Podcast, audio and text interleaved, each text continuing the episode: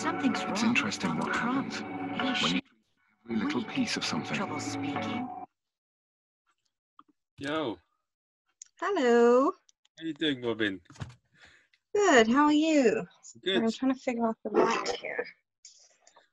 What what happened What to the other Robyn? up? Where's she gone? it's a new hairstyle from the from the last time I saw you. Yes, uh, I decided to switch it up while I can't see anyone, and apparently it's gone quite well. Yeah, it's it's a pleasure to see you. It's been it's been what's it called? I'm not seeing you properly since you were my heckler's gig, and it's very good to see you again. Oh, thank you. It's good to see you too. I'm trying to get onto my laptop because it's better, but So this is fine. Whatever. Yeah, so in. What do you want to know from me? So, from maybe the one or two people listening to this, um, this is um, Robyn Dunlop. She's a comedian friend of mine. She came from South Africa, and she visited the UK. She came to my gig, and she's she's she basically she's done a whole world tour across the globe, especially America. Not very east. That's Yeah, something very- I feel bad. I've been to the world except the east. Fuck the east. Race, you racist, racist. No, I'm yeah, it's but uh, so I mean it is interesting what you did. What describe sort of what what what was the trip and like how that came about and what made you decide to do a transatlantic tour, as it were. So I absolutely love New York City. It's like my it's home. I don't know if you've ever gone to a new place but and then just felt like, oh, this is where I should have been the whole time. Have you ever had that feeling? Yes, I don't really like the UK, so I would much rather not be here if I had the choice. uh, no, uh, I'll be honest. My favorite. uh, So I think, yeah, for now, and within a year or two, I want to spend a bit of time in France because I'm do. I did the Mm. Crown course, and I want to. Oh. Go, yeah. I want to get fluent in French, um, and also I think, but I think definitely I want to spend a lot more time in America. I feel that there's Mm. a lot of comedians, well, especially from the UK. Most most of us just stay in in, in the UK. Many of us Mm. travel abroad, and I went went on a trip similar to what you did. Uh, like in 2017, I did a three month tour of America, and Oh, cool. it, no, it's a lot of fun. I'll, it's I think Yeah. it's good to be away from your home nation. Like Yeah, you Yeah. learn so much more. I mean, we can get so bogged down in what's going on immediately around us that we forget there's a whole world and there's, especially in comedy, you get stuck in your little clique and the people around you are the ones that matter the most. And then you go on a plane to the other side of the world and there there's hundreds of comedians who don't give a shit who intimidates you in Africa. They don't care. They're like, get on the stage and be funny or don't. It's yeah i think uh, And that's Yeah. the really fun part about it. that's the thing as well and also because i've probably made yeah it's it's it, i think the biggest i don't know what it is but i think anything in show business or anything to do with entertainment a big part of it is basically your people skills and being aware of Yeah. like networking and you have to be very aware of those sort of things Mm. otherwise you are Oh yeah. It, it, it's But you've also got to be good at the craft. So you can be the nicest person and be so unfunny and then nobody cares about putting you on a stage. I don't know. I don't know. I think it seems to be what I've seen recently.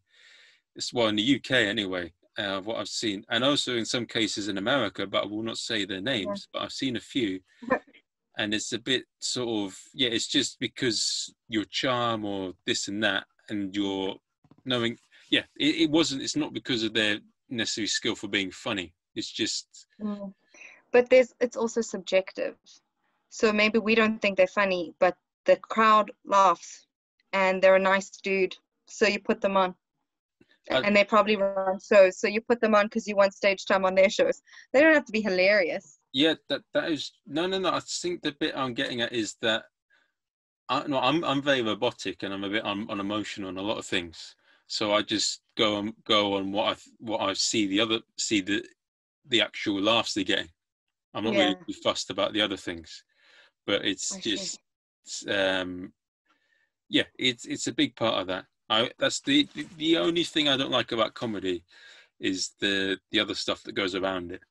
I wish like comedians would just focus more on the craft rather than all this funny business that goes Yeah. along.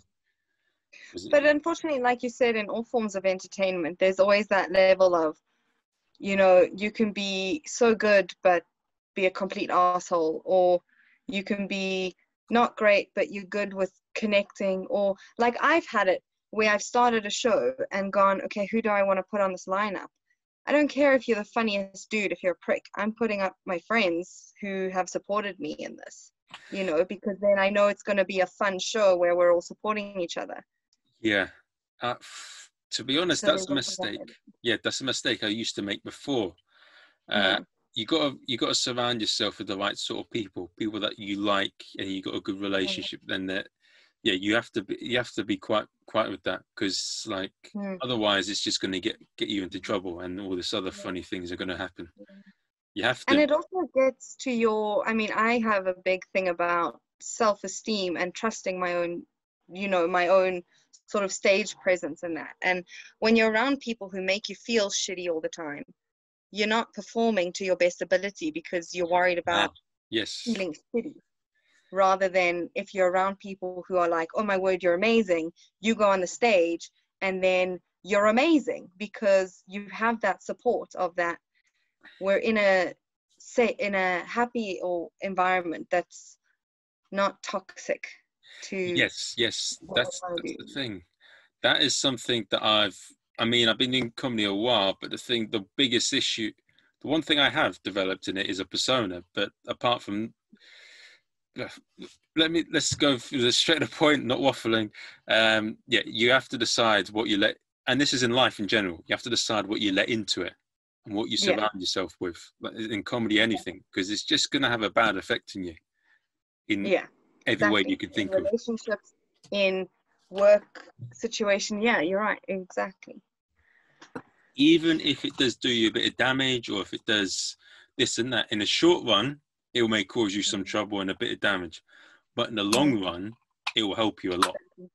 Because Yeah. then, then if you have people that like you you got a good relationship with and they got your back and this and that if there's all s- they can say no this mm-hmm. person's not like that. And then it's it's And what's interesting is that I don't know about what you found, but we all sort of have this dream of I want to be on Netflix or I want to be on these big shows or I want to tour the country or whatever.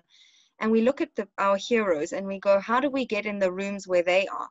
But they didn't get in the rooms of their heroes. They had their friends around them that they all worked together. Hmm. And now they're all traveling around together, and that's all creating shows together or whatever, you know. And that's, I think, something we also lose a bit of sight on is Yeah. do It- the thing and you'll get there, not try and get to the end point because then there's always going to be that misstep. I've I've recently been reading a book. I mean, I, I and I, I actually just started yesterday, and one of the Mhm. points is that though it's good to be critical and of even if it's your friend or this and that, in the long run, it, it can give you a bit of issues because people don't like criticism. It's quite a damaging thing, and um, like Abraham Lincoln, the president, he he um, criticized his opponents before in like political campaign, and one of them said, "I want to go and get in a fight to you in a death," and he accepted it. Mm. But I can't remember what. But yeah, it didn't go ahead. But then Abraham Lincoln thought to himself, "Right, for whatever happens now, I won't be critical because it's just." And there's also a scientific study that says in there's a book that I read. This is the book I'm reading, and I can tell you about it later. It's you heard of Dale Carnegie? Yeah, yeah, I actually have that as well. Uh, Ah. in the digital age. Yeah, yeah. Hold on. Oh, okay. Dale Carnegie in the digital it, it's I should uh, probably read it actually. Come to think of it, read the title. how to make win friends. Oh, that's shiny. That's shinier than I expected. but it's yeah, it and it says that um, people learn better if they get rewarded for good performances rather than punished for punished for wrongdoing. Yeah, yeah. So that's the the theory behind how they train dogs is do you treat every time they're good or do you smack the nose every time they're bad? And a combination actually kind of works quite well. Uh, and also, one thing that I've read also is that he says that people are very, they need to feel important. That's the needs of this book. Like people going Yeah. to gangs and all these different things, or like people being, if they, they need to feel important in some ways. That, that's what drives a lot of people. Mm. That's very interesting. The the importance. The um. Oh, there's another word for it. What is it? My words have been failing me. It's the. Ugh, I don't know. You want to feel important. There you go. You noted it. I was just exaggerating what you said. Uh, what are you drinking? Because you're taking like little shots of something. Uh, hot water. You're drinking hot water. Yeah. Okay. Poured it in a kettle and then I shoved it in this. Uh, Oh.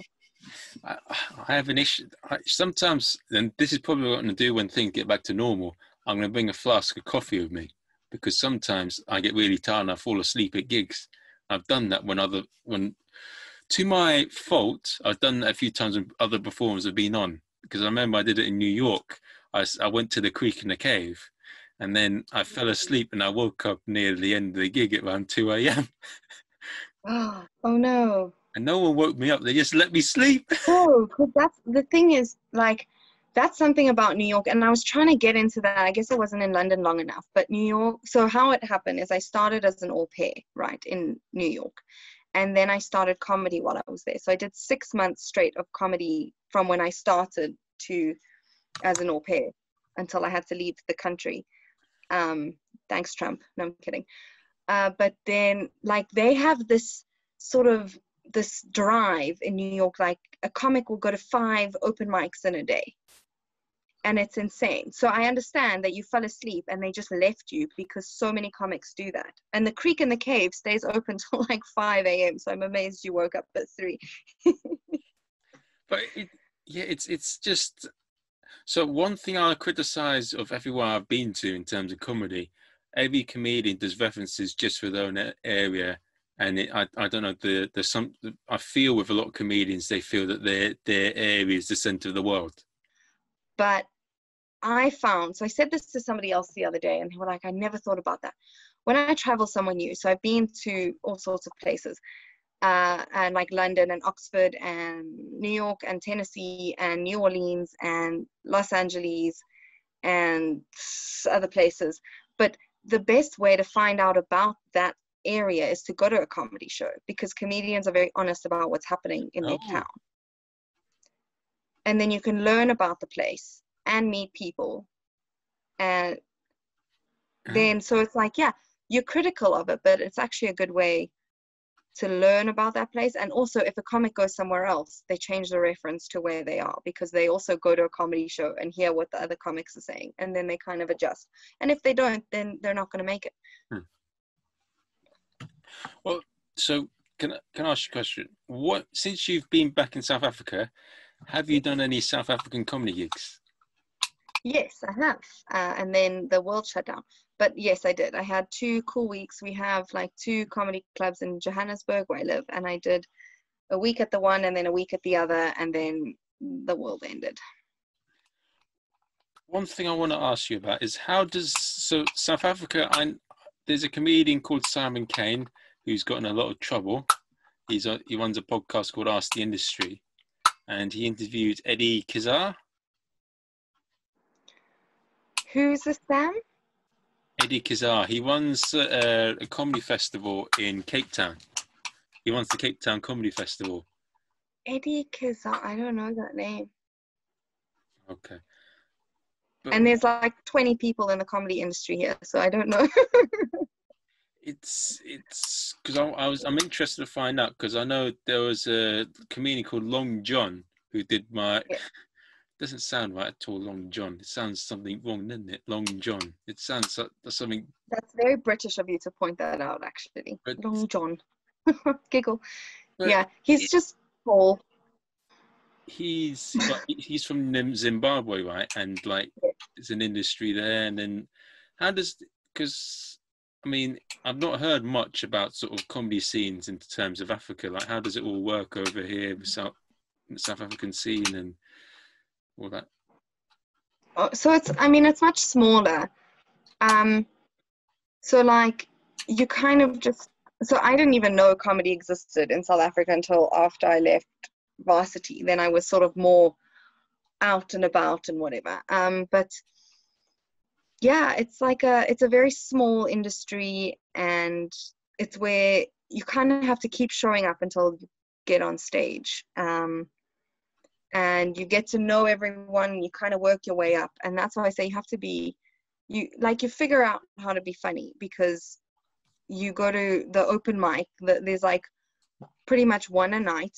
So you can't really do much more than one a night. And if you're not very good or you haven't been around long enough you can probably crack three a week maybe if you're lucky. Um so yeah it's you kind of have to and then you'll be sorry my brain just like went what am i talking about? Um so you'll go to all these open mics and then you're there at the one open mic in the city and then the biggest comic in the country walks in because it's the only stage. Ah, so hugely intimidating and you kind of you have to just kind of go i'm dying in front of my hero constantly and that's just how it is. It's one thing I find interesting though. Despite so in New York you can gig a lot, in London you can gig a fair amount, but it really doesn't because I've been to so many scenes across the world, and it like gig number doesn't doesn't really at all sort of account for how funny someone is. two seconds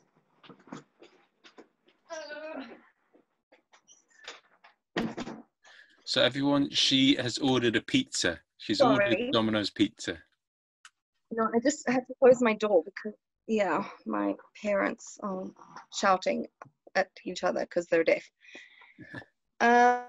um, yes, so no, you are right. N- gig number does not equate hilarity because not everyone's funny. You know, that's you something. can be hysterical and get on stage five times and you're funny and people know you just need to figure it out. And you can be really shit and do a hundred gigs and you probably will figure out a joke eventually.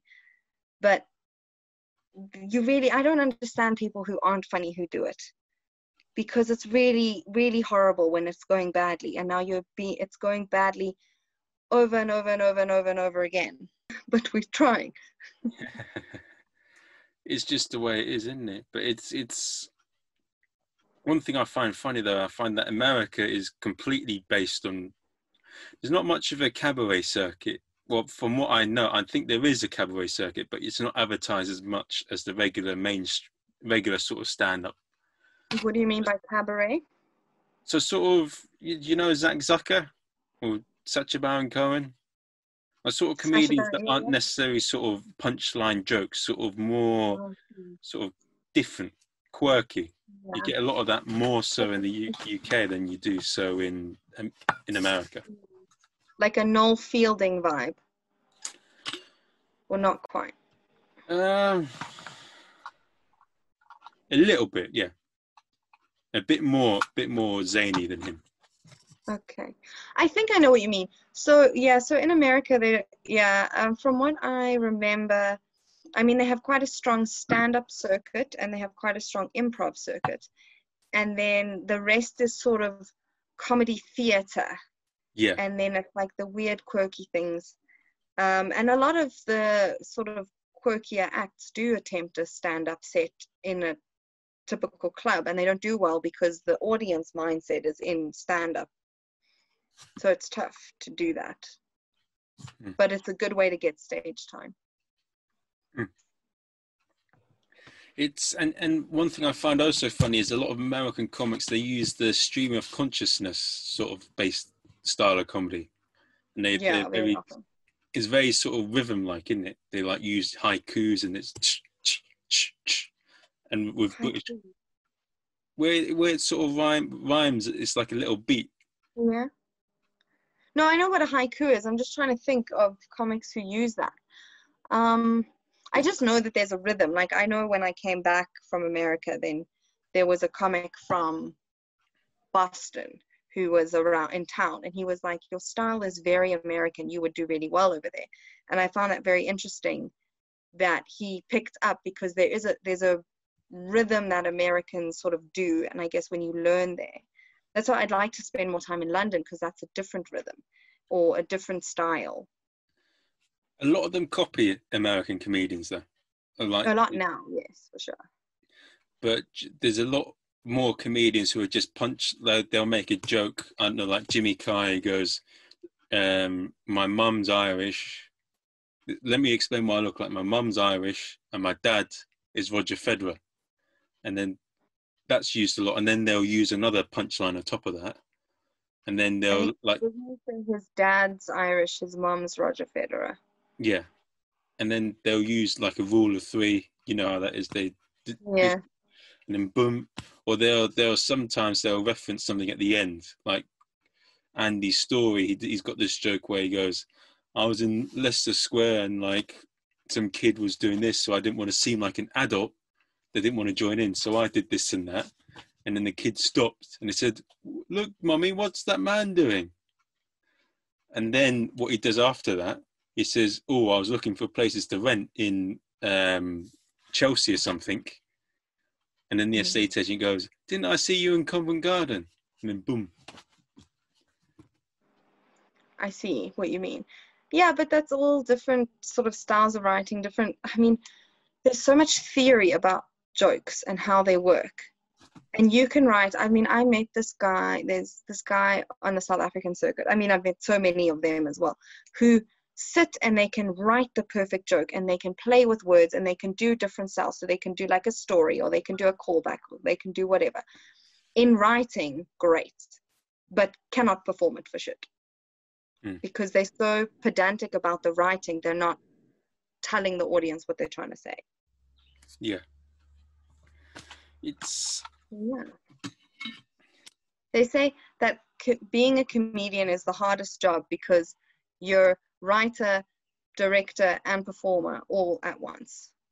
Um, And most other art forms don't have that. I'm not. I think with stand up, it is definitely more so a writing platform than it is perhaps uh, anything else. Because I've seen a lot of stand ups, if you put them in a situation that isn't sort of ideal, a lot of them don't have the personality or the. Not, not all of them, but some of them are forces of nature, but most can't deal with a situation where it's not a stage or there's a mic there. Mm. I remember I put us. You've been to the gig before in Hammersmith, but we did a gig uh, downstairs uh, at the end of the year, and not, none of the comedians really could do anything when it was outside their comfort zone. They couldn't sort Mm. of play with the audience or do some silly things to make them laugh. Without that Mm. setting, a lot of them are lost. Yeah, but that's also the interesting thing. That's also why I say get on stage as much as you can because there are so many weird gigs and you figure it out. I mean, the amount of times that we have this thing called load shedding where our sort of our power supplier isn't very reliable. So the power will just go off once a day for three hours. Now you're running gigs every day and the power goes out.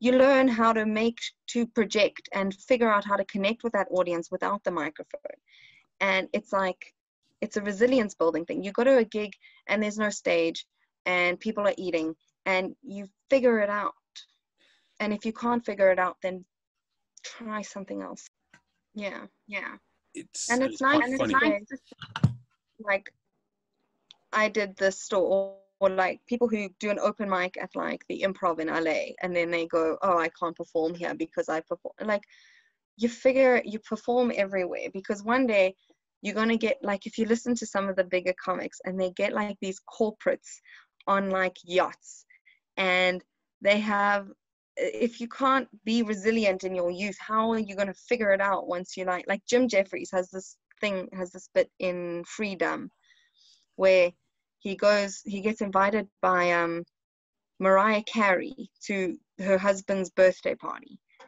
and nobody could give two shits that this is Jim Jeffries and that he's telling jokes. Nobody cares who he is. Nobody thinks he's funny. He said one joke the guy liked like five years before. So he's standing there telling his set in a garden to like celebrities who really could not be bothered. And he, because he did that 10 years ago in shitty bars, he figured it out. Yeah. It's, it's, uh, what's it called? I think, yeah, it's, it's, it's, it's funny. And, but it's fun. That's the biggest thing for me anyway is it's fun. When you go to a gig and you're like this is going to be terrible and then you do it anyway because it's so fun to figure it out and soul mm. crushing if you can't. But that's also part of it. Oh, but it's just like you give but i don't know about that statement you said because that's like you're accepting you're going to lose rather than thinking that you're going to no i think if you don't figure it out, it's soul crushing, yes. But I think if you go in with a, well, let's see what happens, then it's way better than, oh, this is going to be shit. I remember, because um, I remember doing the, what was interesting? I'm, I remember doing the New Year's Eve gig, and a couple of the comedians already looked like they gave up before it came, they came on stage.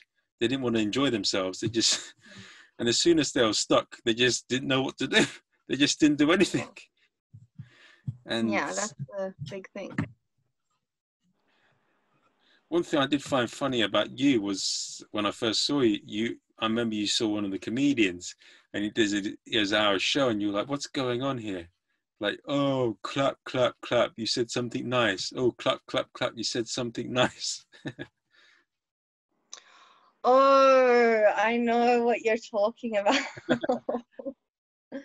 so it was this comic who was testing out his Edinburgh Fringe something. Uh, his Edinburgh Fringe, right? But that, yeah. So the thing that got me with his set was that he wasn't writing jokes to write because he found things funny. He was trying to have a message and pat himself on the back for having a message about yeah. feminism and gender, whatever. And he was like, I understand women, pat me on the back. There was no joke, but he thought he was being funny, but he didn't write jokes. He was trying to get like a praise me for being a good white man. And the humor doesn't come from that. Do you, do you get scared if someone says it acts like that? Do you do you get a bit dodgy when someone sort of pretends to be like a good sort of white person too far like he did? um no in context i don't know like it, it's different right so you get people who try very hard to be on the side of the victim i guess yes. and you can see it's inauthentic but it's not dangerous and then you can see people who are dangerous because they're just protecting their own bubble of privilege. And if that breaks if that pops they will be irrational in their reaction. Mm. or you can kind of predict it. I don't know. I wouldn't stick around long enough to see if that's true. What um you wouldn't stick around long enough to see that's true. So you, you're like i'll speak to you five seconds. Bye yeah it's like oh you look a little bit unstable. Maybe we should end this conversation. It was um i don't know i i, there's there's a big thing on the english circuit where there's a lot of white middle class men who who pretend to be feminists but they're not. That's that's yeah. the thing. So that's a thing that's kind of happening everywhere because of cancel culture because dudes are like, well, if I don't say the nice things, then I'm the bad guy. And it's like, no, actually, you don't have to say anything. You can just carry on and telling your jokes. I think you're so much more funny if you're authentically committed to a rape joke than if you're saying inauthentically, I'm a nice dude. Like, I don't, I don't know how to fix that what I said, but so I'm going to plow through. But what I mean is say what you're thinking and make it funny rather than saying what you think they want to hear. And then it's not authentic, it's not funny, and it's a little bit uncomfortable. Hmm. It's um, it's because did you did in the I don't know if this is in so could you tell us a bit about your there's, there's a few things going on in the UK circuit which are quite strange and I just want to ask Mhm. you a question so you, we asked we covered it briefly about your trip to America but I mean it's a, it's an interesting story tell us about more about Mhm. your trip to America like what gigs you went to how the people and just how it all worked and how long you were doing it Mhm. for Okay, so the trip I took this year were well last year was two months. Basically, I quit my job and decided to travel and pursue comedy full time. So I went to London for like 10 days, did as many gigs as I could there. Uh, then I was in Oxford for like a weekend, and then flew out to New York for five five weeks in New York, which was so cool. Um, I mean, all of it was cool. but yeah, so like I said, I started in New York and I did six months there. So my style sort of adapted to there. So I'm used to sort of the pace of it, the running to the next gig, the figuring it out, figuring out a new audience. And it's also December time. So there's lots of tourists. Um, so it was really cool. And I managed to get past at a new club, um, LOL in Times Square. So that was really exciting. Um, so yeah, a lot happened. Really cool. So many gigs from like the shitty bar where nobody wants to listen to you to like a sold out comedy club room. Um, as I say, uh, concrete jungle where dreams are made of. You know, anything can happen. So very very cool. And then I went out to Tennessee for a bit. Now Tennessee, the town I was in, Knoxville, has a very small scene. So everyone, there's like five gigs in the week, and all the same comics are at all the gigs. So that was really cool meeting a couple people and seeing them. You know, like in London, I found London quite exhausting because I was new and I didn't know anyone, not one comedian. I didn't know a single person.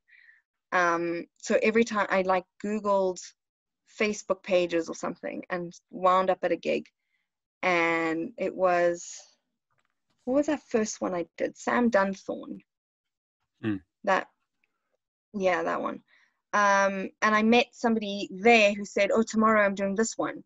So then I went to that one, and then I met someone there.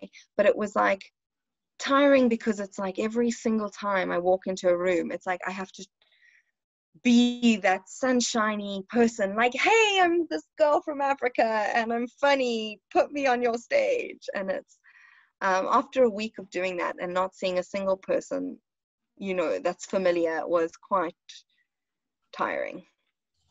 Isn't So that New York fun is- it's Meeting people that you don't the know. hugely fun part about it. Like i love it but i also like familiarity. I like you i mean you can't go for six months and not see somebody you recognize. That because you have to sort of constantly put on a face. So when you're constantly meeting new people you constantly have to put on that face that facade of this is who i want you to see because if you're the honest i'm exhausted and crying and sad person they're going to be like well she's a bit weird and maybe we should not put her on the stage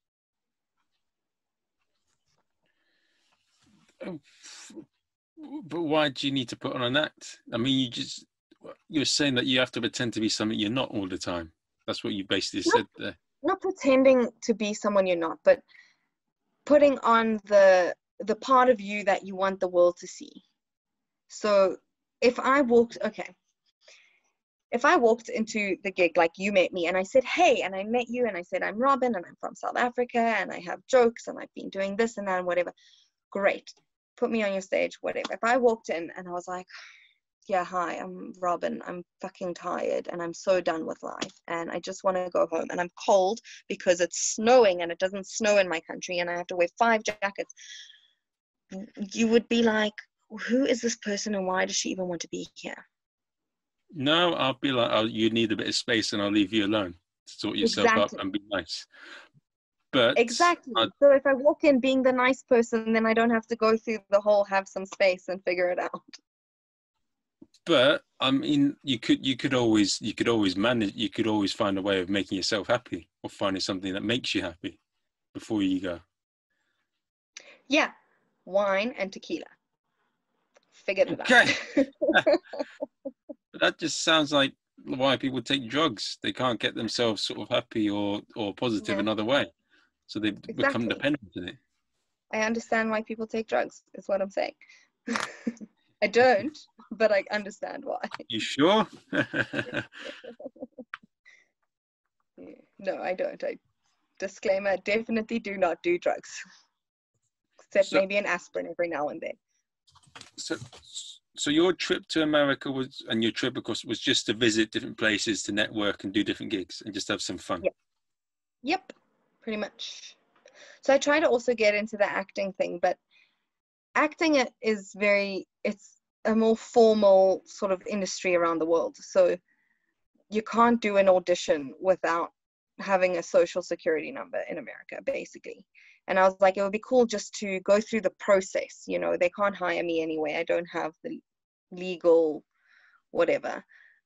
But you can't even get an audition without a social security number and an agent Mm. and like so many things. So then I was like, fine, we'll just play with the comedy because you can walk into a bar and take a microphone and nobody's going to kick you out of the country. You can't get an audition without an agent. Well, mo- some of them are without agents, but all of them ask for social security number. So you have to have a visa, and to get a visa, you have to have an agent or a manager or something like that. But can you get another sort of job as a dishwasher or something, and then get a social security number and then do that? You could, um, but that's also a long process.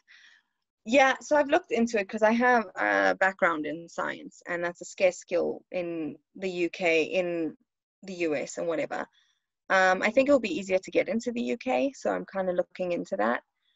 Um, but yeah, like if you apply, if you have a job in America and they want you, and you apply and and do the process right, it still could take you two years to get in. And Two I was like. I just want to go now. So I just bought a flight and went as a visitor. Why does it does it require you to be to two years to go in there? It's just the processing and the finding. So the biggest thing in America is they won't accept a visa or a they won't accept a foreign national to do a job if they can find an American that can do it. So they will spend that two years finding someone who can do the job rather than you. And if they can't, then they'll go, oh, I guess But can't you just go into America and find out and just get you know once you get social security, then start applying for jobs and all that? Cesar you Millan, can't just arrive and get a social security number. but couldn't you just? Why can't you just do a regular job or something? Why can't you just go in and just? Because Americans can do regular jobs. There's definitely an American who can wash dishes. So why would they bring you? But what's his face? Um, surely there must be a way to get in there because what's it called? Cesar Millan. He came from the Mexican border and he was like doing all these silly things. Do you, do you know the dog whisperer? No. Oh, he he's he he came in as a Mexican immigrant. Um, he was d- making hot dogs, and he was an illegal immigrant. And then Yeah. the bunch of ladies saw that he was able to look after dogs pretty well. Then they started looking after him, paying for a house, not a house, but they paid for like accommodation stuff, and they paid him lots of money to look after the dogs. And he got famous through that, and now now he's a millionaire, and he's a Mexican Yeah, so there's obviously ways you can do it, but I personally don't want to be an illegal alien in a country because it's really risky. Yeah, yeah, I suppose it is. Uh, it, yeah, it's a complicated progress. I mean, um, and Trump's really sort of amped the anti-immigrant feel, isn't it? In a way. Yeah, so that's also that. I mean, I've heard of people who've been living in the US for a while who get their visas rejected and stuff since the Trump administration. It's really tough to get in.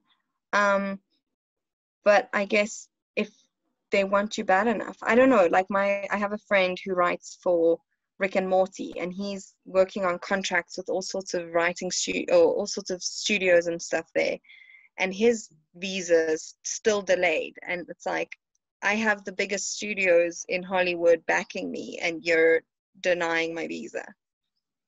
So it's Oh, Rick and Morty is an amazing program. Love it. yeah, so it's not as easy as arrive, I'll be a waitress for a while, and then get a social security number. Not as easy as here. oh, oh, I can imagine it wouldn't even say here. that. I mean, the UK also is not easy. I mean, have you seen how they want to kick out the rest of Europe? Like, Let's not go into the political bit, please. I, I'm No, scared. just- yeah, it's easy to talk about America, but when we bring it home, no, it's it's yeah, it's, it's not easy to get into the UK either, as a me. yeah, it's it's um. Oh, it's interesting. Anyway, it's it's. There's well, one thing that's happened with the UK comedy scene. It's got a lot of people from America and Canada coming in, and it's got Mm. people, and it's had a lot of people from Australia. but uh, yeah, so London and New York are probably the biggest comedy scenes in the world. So obviously, there's going to be a lot of people coming in to check it out and leaving. Yeah, but it's a cool scene to try. It's really fun. I don't think it's bigger than LA though. I wouldn't say. No, definitely. So London, because England, like London, is the pinnacle of England, and England has its own humor altogether. Hmm. So I would say, in terms of the Western world, I would say that London and New York are probably the biggest scenes. Why would you say it's bigger than LA? because it's look i think we underestimate how many people live in the uk just because they're physically smaller. I think that the the scene is just bigger in terms of a different vibe where the new the la scene i would say is quite linked to the new york one where a lot of the comics go back and forth. So i don't know if you can sort of keep them as separate industries. I mean yeah. And and LA comics in general, as a generalization, are only sort of LA comics because they're trying to get into TV and sitcoms and stuff like that.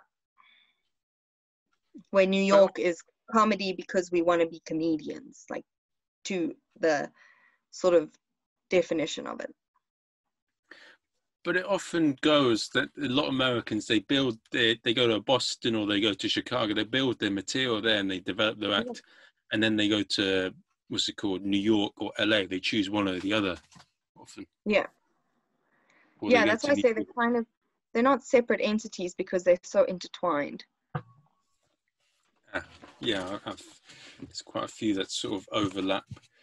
What, um, but in LA, they, they've got a big sort of sketch thing there, isn't it? And like improv's quite big over there. yeah, quite a lot of improv there. Um, I mean, I was only there for six days, so I'm not an expert on LA. Um, but yeah, they've got quite a lot of improv and a lot of write, like comedy writing. Hmm. I mean, you're performing writing, obviously, but It's a f- one thing I also find funny about American comedy shows is they always do the minimum drink spend, well, the sell in the LA hmm, comedy two drink minimum. and- Yeah. Yeah, and then you have to buy f- sometimes, and it has to be food or an extra drink, and it's quite. And you have a table, and you have someone sort of.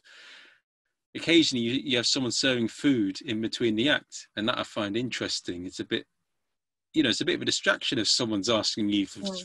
what would you like, and you listen to a comedian. I find that a bit. They want to maximize the money, but I think it's a bit Yeah. distracting to whoever's on stage. No. Yeah, but again, that's part of the craft and the figuring it out. If you're going to get distracted by a waitress, you can't, how can you really focus on your jokes? No, I meant for the audience. Oh, you mean for the audience? Okay, that also makes sense. Yeah, I don't know. We have, so in our country, we have halves where they like have a interval in between. And then that's generally when people like get new drinks, go to the bathroom, whatever. Where I find that doesn't happen in America. They just kind of go through all, the whole bill. What's it like Yeah. in the UK? It's also a bit like Yeah, we're going through. So then, how do you not get? I mean, surely waitresses are bringing drinks during comedy shows in London as well. Then, No, no, no. We have a break and then we go and get the drink or the food. oh, you do have a break. Okay, I heard you. I saw no, and I was like, weird. Yeah. Yeah. So our style is also kind of based more British, off the more British vibe, I guess. Yeah, it, it's it's and one thing. Oh, what's what's the thing that I want to say? Yeah, one thing I wanted to. So you're planning to move over to the UK? Well, I'm planning a lot of things, but right now I'm stuck at home because there's this virus killing a bunch of people. Oh, really? I, have never heard of it before. How do you spell it? Can you spell it for me, please? Is it C O what? you know that that Mexican beer? It's like killing the world. It's so weird. Ah, I used to like Corona. No, I don't. Mm. No, It's it's good with lemon. Apparently, lemon helps. I don't know. does it? Oh, I hear that hot. Tough because there's still the flirty and the dating and the whatever. And I mean, that's, I mean, um, New York especially is a very incestual sort of scene on the, I mean, especially on the lower grades, I would say, where everyone's kind of dating everyone and screwing everyone and bitching about everyone because that's just how that's who you see all the time so you get used to seeing people so you start like growing feelings that probably shouldn't be there um, but it gets problematic when you assume that they like you. Yeah, and then touchy feely and women still are a little bit um we're still quite easily dominated. So if you come on to me and you're a bit forceful i don't really know how to say no so i'm going to be nice about it where really i want to punch you in the face. Yeah, and then you're going to go she's a bitch because she punched me in the face and don't book her. And the dudes because it's generally a dude club the dudes will go yeah she's a bit of a violent bitch and we won't book her. Meanwhile then- she's just like don't harass me you know? And then what's it called? If if if she says okay, you like Booker, Booker, she's nice. You're saying that that's yeah don't book girls because you want to bang them just don't do it book girls because they're funny because they are I've I've never done that. I mean, I'm not in a position to do that, which is a good thing never well. booked girls rude i'm kidding I, I no, I've never booked a woman just because I want to want to do things with them. I've never done that. It's I it's it's it's well, it's funny. I, I I didn't know the extent to how much it was going on until there was a, all these female comedians started coming out about this and that. Like they really just let out the avalanche of all these things that have been going on in the UK circuit, and Mm. it's a bit it's funny because it's, it's worldwide unfortunately and it's it's definitely worse when it's like a younger girl a younger comic gets a big opportunity and there's an older guy who has an ego and he thinks he's the shit and you know you feel like you can't say anything because he's the booker or he's more famous or whatever nobody will take your side in it you know i've been booked on many shows because i'm pretty and I've been not booked on many shows because the guy wants me to hang out at the show and wait. I don't I don't know what he's waiting for, but I would rather he would rather me be the pretty girl that's sitting there but won't give me stage time. what? And that's what happens. What, what did he say? What he actually said that listen here, He's not sweetheart. say it. He's not gonna say it, obviously. But you know, when you're sitting there and he says next time next time you come i'll give you stage time so you go next time and then he goes oh no this newer guy who i have no idea who he is he's going to go on the stage instead of you but next time you come you can go on so you go next time and then he's sitting there putting his arm around you how are you doing do you want a drink and then you've been sitting around for six weeks going you're wasting my damn time A lot of now what's happened in the UK circuit is a lot of comedians that claim to be feminists who are pretending to side of women just to appear like they're the good guy. But it's, it's What I am going to say is the guy who's shouting, I'm a feminist the loudest. Check his track record. yeah, they're they're the ones you've got to be more worried about. Maybe they're trying to cover their tracks or something. Yes, I yes, exactly. but one thing I want to ask you: what what um what do you what do you plan to do once this is all over? What's like the Uh, so many things. I don't really know what to do right now because, I mean, we don't know when this will be over. So, right now, I'm just kind of trying to work on getting more of a digital presence, doing something that matters online that people want to buy into. Because there's so much going on and there's so much free content out there. How on earth do you make a living when you know so i'm trying to figure that one out because the last thing i want to do is go back to the lab but i might have to um yeah i still want to travel and do stuff and i'm getting into acting so the plan is find out where i can go where i will be successful in what i want to do that sounds ambiguous. That sounds that's yep that sounds like a voyage of discovery. That sounds like one of those guys going to Thailand saying, life I want to go and find myself. Namaste. Mm. Yeah, exactly. Except they usually have a plan. They go, I'm going to go to Bali and sit on the beach and find myself. I don't even know where I'm going to find myself, but it's going to be on a stage somewhere. As a singer, wow. You have not heard my singing voice. You can do poetry, comedy, you can do movie theatre, you can do anything. Whatever works. exactly. That's why it's on a stage is ambiguous because it's where I find my joy. Doesn't matter what it is that I'm doing. Could be karaoke. Woo. Ah. I- you know what? I've, I've never really found the interest in karaoke. It's just, why do people find that entertaining? I, I, I just, just people singing songs that they already know, and they sing terribly most of the time. I can just watch a reality TV show for that, or a talent contest. No, I I get it. It's fun. It's fun to sing a song, you know, in with people and it's like singing along to a song that comes on in the car, except you're drunk, so you're more excited that there's other people there. Okay, I'll sing a song to you. Vi- Oh, right, let's do it. I'll sing a song. All right, here we go. Music, lyrics, um, Tupac. Here we go. Rapping isn't singing, it's just talking really quickly. Well, okay, fine. Justin Timberlake. We do Justified. I don't know what's it called. Cry Me River. Let's do that. Okay, here it goes. You are the sun. You are my earth. But you didn't know all the ways. Da-da-da-da-da. So you took a chance and you made other plans. But I don't think you, they'll come crashing down. You have to say what you did. I already know. So this isn't fun. Get a You bit of a to- rhythm going. Come on. All right, then let's do it. Do it. I don't know the song. I wish I knew the song. I would play it, but I don't. Go on, get, you do the clipping fingers and I'll do some singing. I don't know the rhythm are of my the song. sun, you are my earth, but you didn't know all the ways I loved you.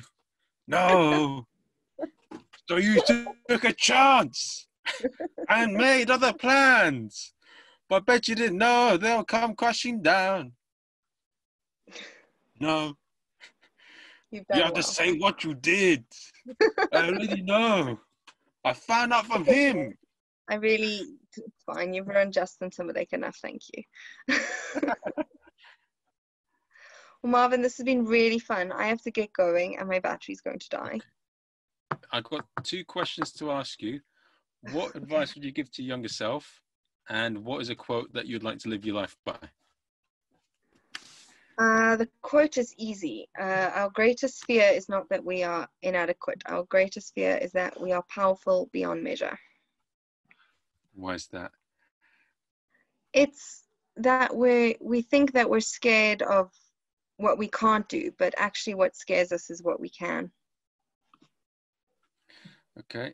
And That's why we're what- afraid to chase the dreams And to my younger self, I would say chase your dreams and don't let anyone stop you from doing that. And maybe don't date your ex boyfriend. Like, if you could just not do that one, that would be nice. Okay. And what, what if it's your mum and dad that tells you not to do it? oh, that, then you end up going to university for four years with a degree that you don't really want to use. Um, and they tell you you're a waste of money. So uh, chase Cool. your dreams anyway because they're going to not be on board until they're on board. that sounds like very namaste. Namaste. namaste. No, but that's exactly what happened is I started doing comedy and they were like, What are you doing? You're a scientist and this doesn't make any sense. And then they came to see me do a show and then they were like, Okay, it makes sense now. You're actually kind of good at this. Oh, that's, So have you don't that as a joke? No, I haven't because. Could be I'm still, there. I guess, dealing with acceptance. okay. but well, it's been it's been it's good been good to catch up. Um, Yeah, there's been there's been it's been a bit like a roller coaster. We've had some fun moments in this chat, and we've had some quiet moments. Yeah. um, yeah, it'll be good to. I'll catch you when things are back to normal. And Yeah, hopefully I will get into the UK. We'll see if Boris is better than Trump. oh, he is. He's much better. He's got that. You know, he's, he's got that good voice. He he sounds nice. You know, you know it's good. okay, well, thanks so much. Have a great day.